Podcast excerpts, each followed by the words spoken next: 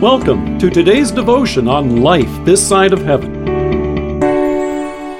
The Word of God from Luke chapter 2, verses 8 to 13. And there were shepherds living out in the fields nearby, keeping watch over their flocks at night. An angel of the Lord appeared to them, and the glory of the Lord shone around them, and they were terrified. But the angel said to them, Do not be afraid. I bring you good news of great joy that will be for all the people. Today in the town of David, a Savior has been born to you. He is Christ the Lord.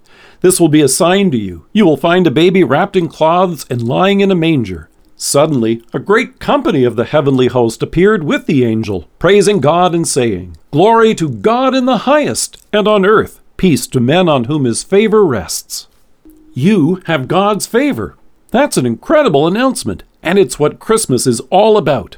It's one that Mary heard long before this night. Luke tells us in the sixth month, God sent the angel Gabriel to Nazareth to a town in Galilee to a virgin pledged to be married to a man named Joseph, a descendant of David. The virgin's name was Mary. The angel went to her and said, Greetings, you who are highly favored, the Lord is with you.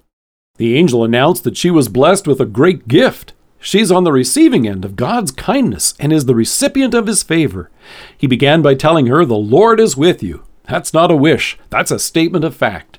Throughout the Old Testament, this phrase is used to express the wonderful assurance that God is present with his mercy, love, and protection. That in itself describes great blessing and favor.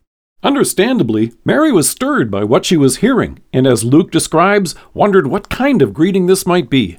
But the angel repeats this declaration and goes on to describe why. The angel said to her, Do not be afraid, Mary. You have found favor with God. You will be with child and give birth to a son, and you are to give him the name Jesus. The angel announced that she would be the mother of the Redeemer from whom the world in faith had been waiting. And now, on this night, the whole heavenly host which filled the skies declared, Glory to God in the highest, and on earth peace to men on whom his favor rests. There's that word favor again. However, in this case, the word used refers to God's delight. In fact, in some translations, it's rendered, with whom he is pleased. In love beyond measure, God has poured out his grace to you and me by giving us his Son. He sent him to remove our sins and restore with him the relationship we had broken. And that's exactly what Jesus has done. In 2 Corinthians, Paul exclaims, God made him who had no sin to be sin for us, so that in him we might become the righteousness of God. Our Savior took our sins upon himself and atoned for them fully for us on the cross. And by his resurrection, God assures you that through faith he has declared you righteous and holy in his sight. So, yes, you can be sure God is pleased with you. In times past, this word often has been translated with the phrase goodwill. This is God's goodwill for you and me. As Jesus goes on to say in John, For my Father's will is that everyone who looks to the Son and believes in him shall have eternal life, and I will raise him up at the last day. This message is both worldwide in scope and wonderfully personal. As Mary would go on to sing, My spirit rejoices in God, my Savior. And as the angel announced that night, Today in the town of David a Savior has been born to you. He is Christ the Lord.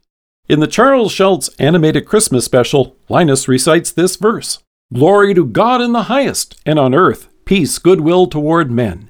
And then he adds, That's what Christmas is all about, Charlie Brown. And he's right. You and I have God's favor. Let us pray. Gracious God, thank you for your favor and the blessing of our salvation that you have revealed to us in your Son, Jesus, my Savior. Amen.